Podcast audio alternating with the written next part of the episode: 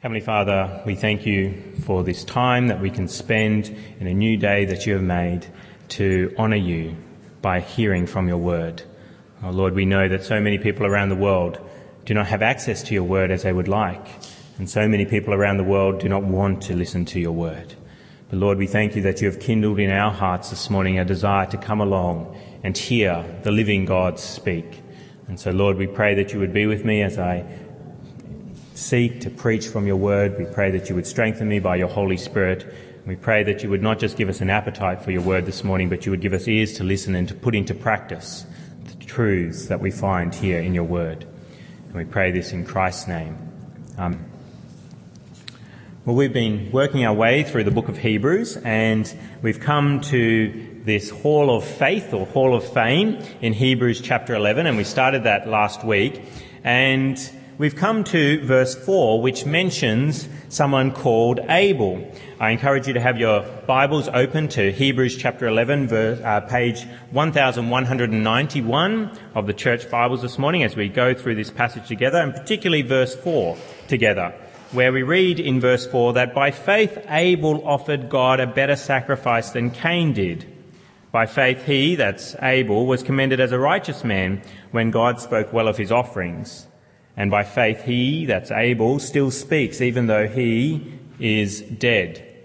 So for some of you, uh, this may not be too hard for you to understand in some ways, but others may be wondering, who is Abel? Who is this person called Cain and what went on with an offering? And that's why earlier we read from Genesis chapter 4 to give us the context of this passage. Basically, Genesis 4 comes after creation, happens in Genesis chapter 1. Adam and Eve are created by God, and then they have these two children. So Cain and Abel are the first generation, a part of the first generation that comes from Adam and Eve, the first people who were here on this earth. So Eve gives birth to Cain and Abel, and Abel is a shepherd. So he looks after flocks, and Cain is a farmer. He's one who digs around in the ground. And both of these sons of Adam and Eve come and bring sacrifices to God. And God is pleased with Abel and his offering, as we saw in Genesis chapter 4, but God is not pleased with Cain, the other brother, and his offering. Cain then gets angry about the fact that God is not pleased with him, and Cain then tells, uh, God then tells Cain to do what is right.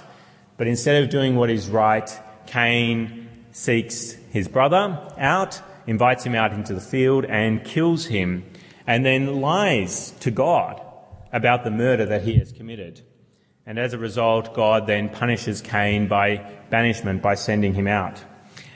Now, we could talk about a lot of different things to do with Cain and Abel, and we could uh, go back to Genesis 4 and draw out a number of things that might particularly interest us.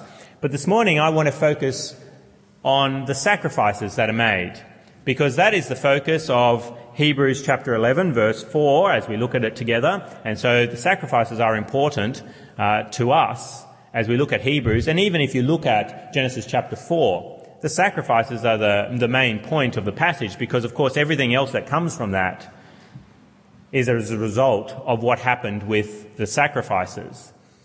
It would be very interesting, I'm sure, to talk about the mark of Cain, to talk about Cain's wife, to talk about uh, where Cain went, the punishment that he received uh, from God, and uh, what the city was uh, that he built, and the, the areas that um, the fear that he had of people around him. It's all very interesting. But the thing is, the focus should be is the sacrifices that were made by Abel and Cain, because that is what is focused for us in Hebrews chapter 11. So we have to ask the question, if two sacrifices are made and one is better and pleases God, and the other does not, then what makes Abel's sacrifice better? Because that is what the text says. It says in verse 4 of Hebrews chapter 11, page 1191, by faith Abel offered God a better sacrifice than Cain did. What made this sacrifice better? Well, some theologians, some pastors think that the main point of the difference between the sacrifices has to do with the fact that one sacrifice was a blood offering, involved an animal, and the other was simply uh, some sort of grain or fruit offering that Cain was to produce from working in the soil. And so some people would focus on the fact that this was a blood offering and that there was a need for atonement for sin. And Abel accepted this need for atonement for sin. And so he brought an animal sacrifice. And then, of course, that all then points to Jesus Christ as the, the true Lamb of God who takes away sin. And so Abel was trusting ultimately in the Lamb of Jesus Christ as he offered this sacrifice. And so you can make a, a fairly lengthy sermon out of the fact that these two sacrifices, the difference between them is that one is to do with a grain offering and the other one is to do with an animal offering. But we have to remember that later on in the Bible, God does accept grain offerings. He does accept offerings that are not blood related and is pleased with those offerings. And so I think we have to be cautious about simply focusing on the fact that the two offerings differed in what was presented and as we come to Hebrews chapter 11 and look at this passage and what it is all about, the reason Abel's offering is better than Cain's is because it was offered by faith. By faith. The difference between the two offerings is that there was faith towards God in Abel. We see that in Hebrews chapter 11 verse 4. The focus is, it says there at the beginning, by faith Abel offered God a better sacrifice than Cain did. By faith, he was commended as a righteous man when God spoke well of his offerings, and by faith, he still speaks even though he is dead. We've got to remember that Hebrews 11 has followed on from Hebrews chapter 10, and the point at the end of Hebrews chapter 10 is that the righteous will live by faith. That quote was given to us from Habakkuk in Hebrews chapter 10 verse 38 where it says there that God speaks and says, but my righteous one will live by faith. And so then the author of Hebrews is going to go on in Hebrews chapter 11 and show us that the people who are righteous are those who live by faith. The sacrifice of Abel was better because it was offered by faith. And if you look at verse 6 of Hebrews 11, just turn with me over to the pa- over the page to page 1192, we see the importance of faith there. It says in verse 6, and without faith it is impossible to please God. Because anyone who comes to him must believe that he exists and that he rewards those who earnestly seek him. It's impossible to please God unless you come to him by faith. And so ultimately it's not the sacrifice itself that pleases God, it doesn't matter what the sacrifice is ultimately. It doesn't matter how good the sacrifice is. If it doesn't come by faith, if there is no faith behind that in God firstly and foremostly, then the sacrifice, whatever you bring him, is of no value. Because Cain did bring an offering to the Lord, but there was no faith in God behind that. What was Cain trusting in, in then? Well, he was trusting in the sacrifice itself. And then, of course, trusting in himself, who brings the sacrifice, that he was the strong one who tilled the soil and brought about that offering that then he gives to God. And God should be pleased with him because of the offering itself, not because Cain trusts in God as Abel does. And so then we see that God was pleased with Abel because of his faith not because of the offering. The offering pleased God because of the faith behind that offering, and then God declares Abel as righteous because of his faith. And this is a wonderful truth because that then means that as a righteous person, Abel is rewarded. If you are right, if you do what is right, then you're rewarded and not punished. And so Abel's faith brings about this declaration, as we will see one of his, uh, one of the future people of, uh, of God also receives it in Abraham. He believes in God and then that faith that he has in God credits him righteousness. And we see that with Abel. His faith in God credits him as righteous. And so then he is no longer punished for his sin, but he is rewarded instead. And so Abel still speaks to us today by faith. We see that in verse 4. It says, By faith Abel offered God a better sacrifice than Cain did. By faith he was commended as a righteous man when God spoke well of his offerings. So by faith God was pleased with him. And by faith, he still speaks even though he is dead. This is an incident that took place thousands of years ago, but by faith, Abel still speaks to us today. How is that so? Well, the fact that he believed in God, God has then exalted him and made sure that his faith is recorded in the scriptures so that we can witness it today. And so he still speaks to us from this book that if we are to be righteous, we must live by faith. Which is interesting when you consider that Cain sought to stamp out Abel. He thought that by killing Abel, Abel would no longer be able to talk.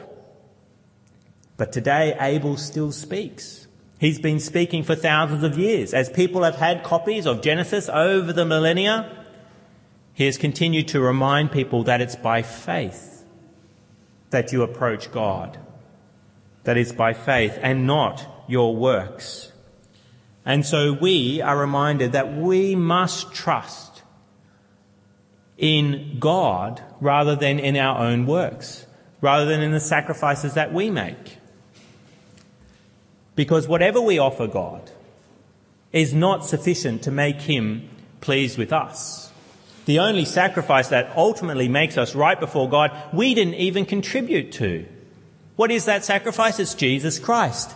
Did you send Jesus Christ into this world to die in your place? No, God did. God provided that sacrifice. It is not from yourself that you offer Jesus Christ. God offers Jesus Christ and then you accept what he has done by faith, by trusting that he died for you. And so it's not from yourself. It is all of God if God is to be pleased with you. That he is to declare you as righteous and then reward you rather than punish you for your sins. And so we need to humble ourselves and recognize that there is nothing in us that can make us right before God that God can then be pleased with us. That our works, no matter whether it's an animal sacrifice or a grain sacrifice or a fruit sacrifice of some sort, or any other thing that you bring to God, it can't please Him and atone for your sins. The only thing that can make you acceptable before God is if you have faith in Him. And this is how you can spot false religions religions of Satan is that they will always tell you that you're not that bad. They may tell you that you are bad and acknowledge that you are, there are some faults in you. But ultimately, they will never tell you that you're totally bad and that there is nothing within you that you can offer God for God to be pleased with you. We have to remember that there is nothing that we can offer God. We must forget the self-esteem movement that exalts us and pushes us up and tells us to be proud of ourselves. That's a lie from Satan. We must debase ourselves before God. We must recognize that there is nothing we can bring to Him, have a low view of ourselves, and then draw near to God by faith and offer Him sacrifices because we believe in Him. So Cain and Abel here basically represent the two groups of people that you can find within churches. There are the people of Cain and there are the people of Abel. Sorry to use my hands and say that the people over here seem to be the people of Cain and the people over here seem to be the people of Abel, but within a church, you will find people who are people of Cain. Remember, Cain did bring an offering to God. It wasn't like he said, I'm not going to bring anything to God. He did bring an offering to God. But he trusted in that sacrifice to make him right with God. Kind of like your relationship might be with the tax office, where you don't really like the tax office, but you think that if I pay my taxes, I can buy the tax office off, and the tax office will be pleased with me and not punish me. But that's not our relationship with God, because we can't buy him off at all. Whatever we do will never make up for what we've done with our sin. And so we need God to love us not because of the offerings that we bring to Him, but because we trust in the offering that He has made on our behalf. And so, when you come to church, there are people here who make sacrifices. They sacrifice their time and their energy by coming to church. They sing well, they pray well, they read the Bible, they take part in the Lord's Supper, they volunteer at the church, they work very hard through the week in supporting the church in different ways, they give financially to the church. But all that work, if that's what they're depending on to make God happy with them, is worthless. And God is not pleased with them. He looks on them in anger as he did on Cain, as Cain brought an offering to the Lord. All we can do is trust in God, have faith in God, if he is to be pleased with us. And we should note here that it is often that the group of Cain will murder the worshippers who come to God by faith. Remember Cain? When he realized that God was angry with his offerings, that God did not accept his offerings, what did he do? He tried to stamp out someone who was righteous by faith. And that has happened again and again over the centuries.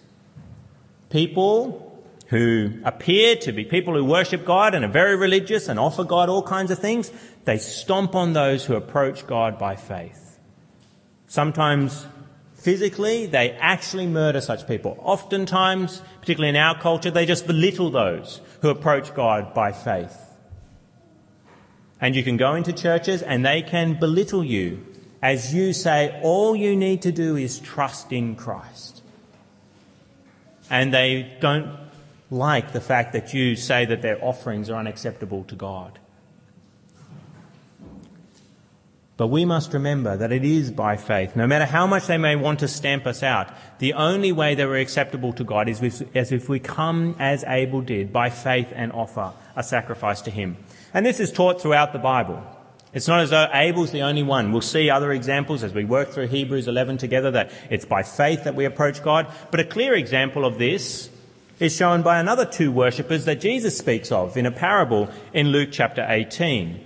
I invite you to turn with me there now. Luke chapter 18, which is found on page 1038. 1038 of the church Bibles, page 1038, Luke chapter 18, verse 9.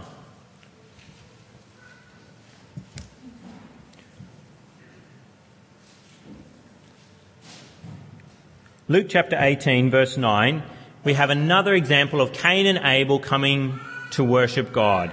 Verse 9 says, To some who were confident of their own righteousness and looked down on everybody else, Jesus told this parable. Two men went up to the temple to pray, one a Pharisee and the other a tax collector. The Pharisee stood up and prayed about himself. God, I thank you that I'm not like other men, robbers, evildoers, adulterers, or even like this tax collector. I fast twice a week and give a tenth of all I get. But the tax collector stood at a distance. He would not even look up to heaven, but beat his breast and said, God, have mercy on me, a sinner. I tell you that this man, rather than the other, went home justified before God. For who, everyone who exalts himself will be humbled, and he who humbles himself will be exalted. See what's happening in this passage? You've got two people who come to worship God. And they approach God on two different foundations. One approaches God on his own righteousness. That's what Jesus says at the beginning. He says to some who, uh, Luke says, he says to some who are confident of their own righteousness and look down on everybody else, Jesus told this parable. He sees himself as righteous. Not by faith, but because of himself. He trusts in himself. I am so strong, I do all the right things, and so God is pleased with me. And then there's this other person who approaches God. And what does he stand on? God's mercy. That's all. He says to God, Have mercy on me, a sinner. He doesn't go through a catalogue of all the good things that he's offered the Lord over the years. No, he just comes to God and asks for forgiveness. Now, which one is right before God? the passage tells us. Jesus says, I tell you that this man, rather than the other, went home justified before God. Who is justified? Who is right in God's eyes? That's what justification means. A legal declaration that someone is right rather than wrong. Who is right in this parable? The man who stood on God's mercy by faith. The man who stood on his own righteousness is condemned by Jesus Christ and will one day be humbled because he exalted himself and trusted in himself. Now, you here in this, this morning are in a church building. You've drawn near to worship God. You've prayed, you've sung, you may have even given in the offertory, you've heard the Bible read, you're hearing the Bible preached now. Why are you sacrificing your time and energy to do these things?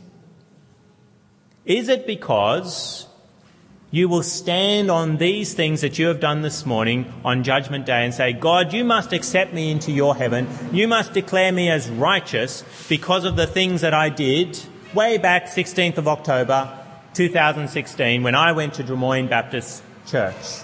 Or the other righteous things that I've done in this world. As I've served you and offered you many things over the years, I sacrificed so much. I may have even gone on pilgrimage. I may have been a missionary overseas and told people about Jesus Christ. Why have you come this morning and done the things that you have done? Is it because you want to be declared righteous because of those things? Or have you come because you have faith in Christ? You have faith in God and you have done those things like Abel did. He gave his offering because he first believed in God. And so then you have come and offered God your time and your energy this morning as you've sat and you've prayed, as you've listened to God's word read aloud, as you've even put money in the offertory bags. You've done those things because they spring from faith rather than from your own desire to be righteous. I encourage you this morning, approach God by faith, as Abel did long ago, and then come and offer him sacrifices. Offer him the sacrifice of your time and your energy and the money that God has given you so that you can then be generous towards his kingdom. But never stand on the righteous acts that you see Christians doing. Come by faith to God and then you are declared as righteous, as Abel was, and then you are granted eternal life, because it's by faith in the work of the Lamb so many years ago. Let us come to God in prayer now. Let us speak to Him. Heavenly Father, we thank you for the way that Abel still speaks to us today. That even though Cain killed him so many years ago, he still has a message for us that we must approach you by faith if we are to be righteous, if we are to be rewarded. We don't come before you with sacrifices that come from our own strength, from our faith in ourselves, because they will never be acceptable, as Cain's sacrifice was not acceptable because he depended upon his own self. Lord, we pray that we may always give you good things, sacrifice things from our lives because we have first approached you by faith in Christ, where we've acknowledged that we have nothing to offer you, that the only thing we can offer you is Jesus Christ, and even He was given to us to give to you. That we were not involved in making that payment that Jesus Christ made at the cross. And so, Lord, we pray that we would humble ourselves as that tax collector did in the parable and come before you and say, God, have mercy on me, a sinner, and go home justified this day. we pray this in Christ's name. Amen.